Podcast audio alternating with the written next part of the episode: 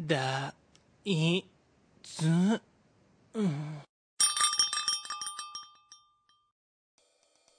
はい。では、ここからはですね、えっと、いつもね、エンディングの推しのコーナーで喋って、エンディングってなんだっけっていうぐらい、あの、パート数が分割されてしまうことで有名な電音部型なんですけれども、そうだね。そこで語りばっかりになっちゃうのはあれだろうと思ったから、こ今回は、あの、こちらに分けて。最初からね、それ用のコーナーを作って、語っていこうということですね。そうそうそう。まあね、あの、ちょこちょこやっぱね、ラあの、電音部コンテンツ増え続けている最中みたいなところではあるので、うん。そうですねう。ん。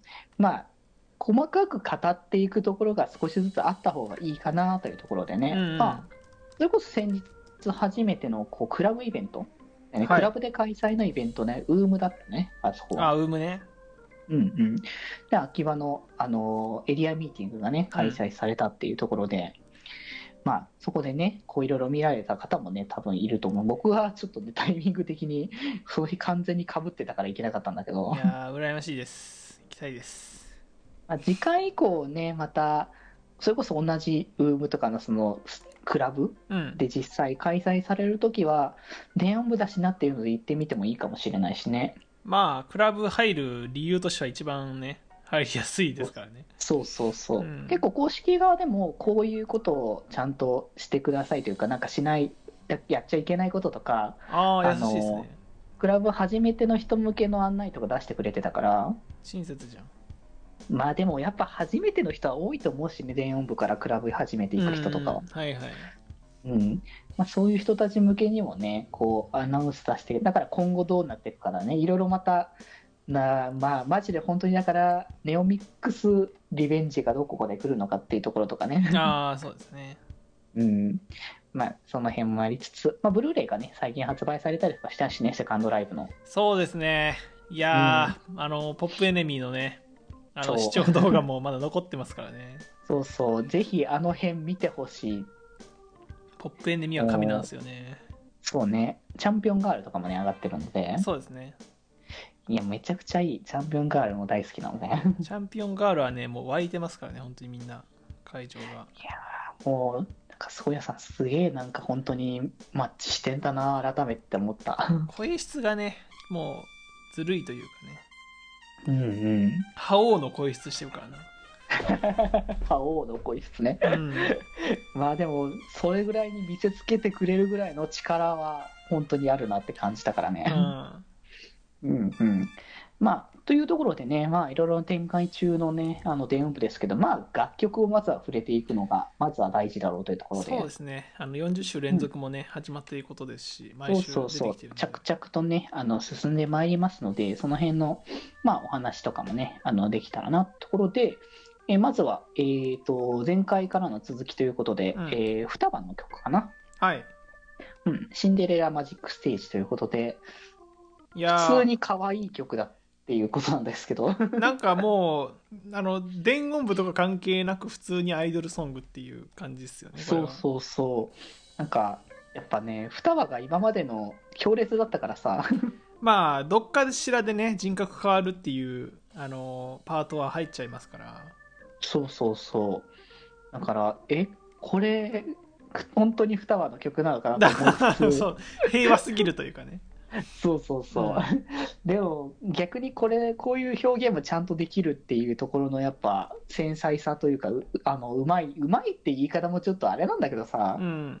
セナチ、すごい、なんかこういう、純粋可愛いアイドルもちゃんとできるっていうところはやっぱ さすがだなと思って。まあね、言うてソロ曲以外ではずっとそんな感じですから、エリア曲とかではね。そう、可愛いですからね、せなちゃん、そういう面も。うんうんうん。いや、ジャケットも普通に可愛いんだよ、これ。そうですね、もう普通に、なんだろうな、アイドルソング好き好きな人に勧めて、ああ、いいじゃんってなる曲っていうかね。まあ、あれだよね、これを進めた後に、あの、アイドルブレイクオールとか聞かせるんだよね。そうですね。イオシスの洗礼を受けてもらってね。いや、でもそこもできるのは、なんか、あの、強みだから。うん、そうですね。うんうん。そう。だから、ここはこういう、まあね、王道なキラキラ可愛いがやってきて、とまあその M3 とかで発売してたあのタマのカップリングじゃないえっと、えーとリミックスとかもねそう、デカス的のね、ディスクですね。そうそうそうあリやっぱねリミックス聞くと本当になんか原曲と一緒にま原曲聴いてリミックス聴いてどれぐらいどんな違いが出てくるんだろうって毎回楽しんで聴いてんだよねねそうですね。この収録リミックス結構良かったですね。なんか、うんうん変わり具合がちょうど。そうそうそうあこういうあタマのね今までの楽曲がどういうアレンジをされてくるのかっていうのをね、うん。やっぱボイスサンプルとかがねカットアップで使われたりするとそれでなんかリズムを作ったりとか、そういうのも面白いですしリミックスならではの良さですよね、そういうのは。そうそうそう。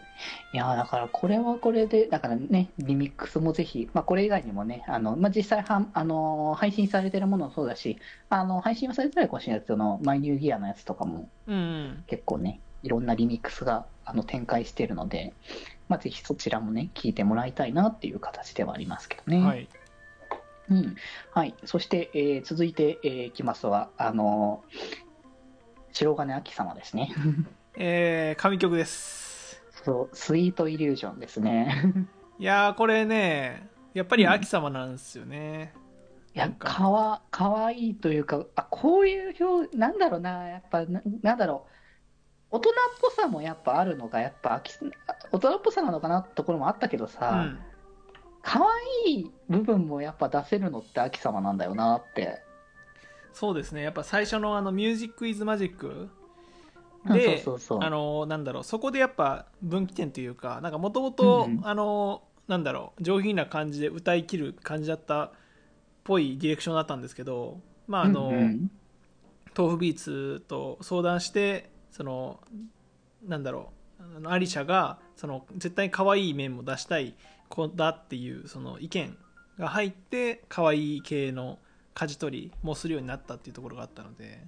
そうそう。そう。だからそういう部分も、まあ、出しつつ、いや、なんだろう、これも割とさ、すごい気持ちよいというかさ、聴いてて気持ちがいい曲だなって僕、思ってて。そうですね。まあジャンルで言うとねフューチャーファンク系列なんですけれども。うん。まああのうん。萌えショップとかねそっち系とも重なる感じですねうんうんうん Moe Shop のファーストアルバムもそのフューチャーファンクのね、あの、新星みたいな感じで取り上げられたりしてましたし、まあ、なんかちょっとディスコっぽい、プラス、あ、確かにね、そうそうね。フィルターハウスっぽい感じっていうのが、まあ、おしゃれ感もありつつ、ちょっと、なんだろう、日本っぽいですよね、なんか。ああ、確かにね、海外の音楽っていうよりかは日本らしさが出てるっていう曲なのかなって感じはするね。シティポップ的なね、感じも混ざってたりするので。そうそうそう。やっぱな、やっぱな、麻布はやっぱな、ずっと聴いてられるんだよな。麻布、結局ね、多分ね、作る側も、なんだろう、あの、作りやすいと思うんですよね、その方向性がしっかりしてるから。そうね、特化さ、特にやっぱ特化されてる感じだから、うん。方向性をこう絞りやすいというか、そこのね、特化しやすい部分がでかいんだろうね。うん。で、あ、まあ、あの、なんだろう、その上品なだけじゃなくて、やっぱりその2部に入ってからの雰囲気というかね、ちょっと悪い感じの音も重ねてるっていうのがいいですね。いやー、だからもうね、もうど、どっちもいい。だからね、あの、プラチナもホワイトもスイートイリュージョンも両方とも良くて、両方繰り返して聴いてる。いや、すいやもうプラチナムホワイトの話しすぎなんですけど、仕方がない。これはしたくなる。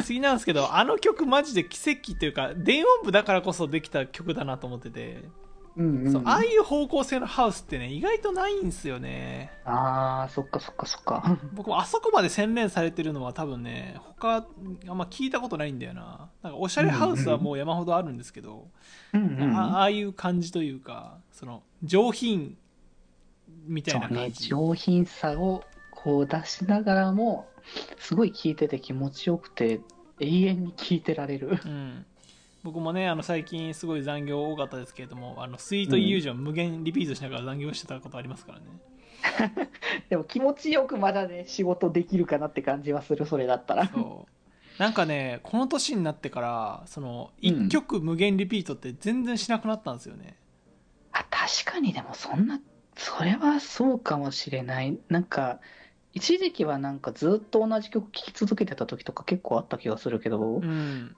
もうなんか今は大体そのプレイリストとかの一覧をずっと流一こう最後まで流してうん。で別のに行くとか、まあ、それこそまあランダムで流すみたいな感じで1曲ずつ流れるような感じにはしないからね。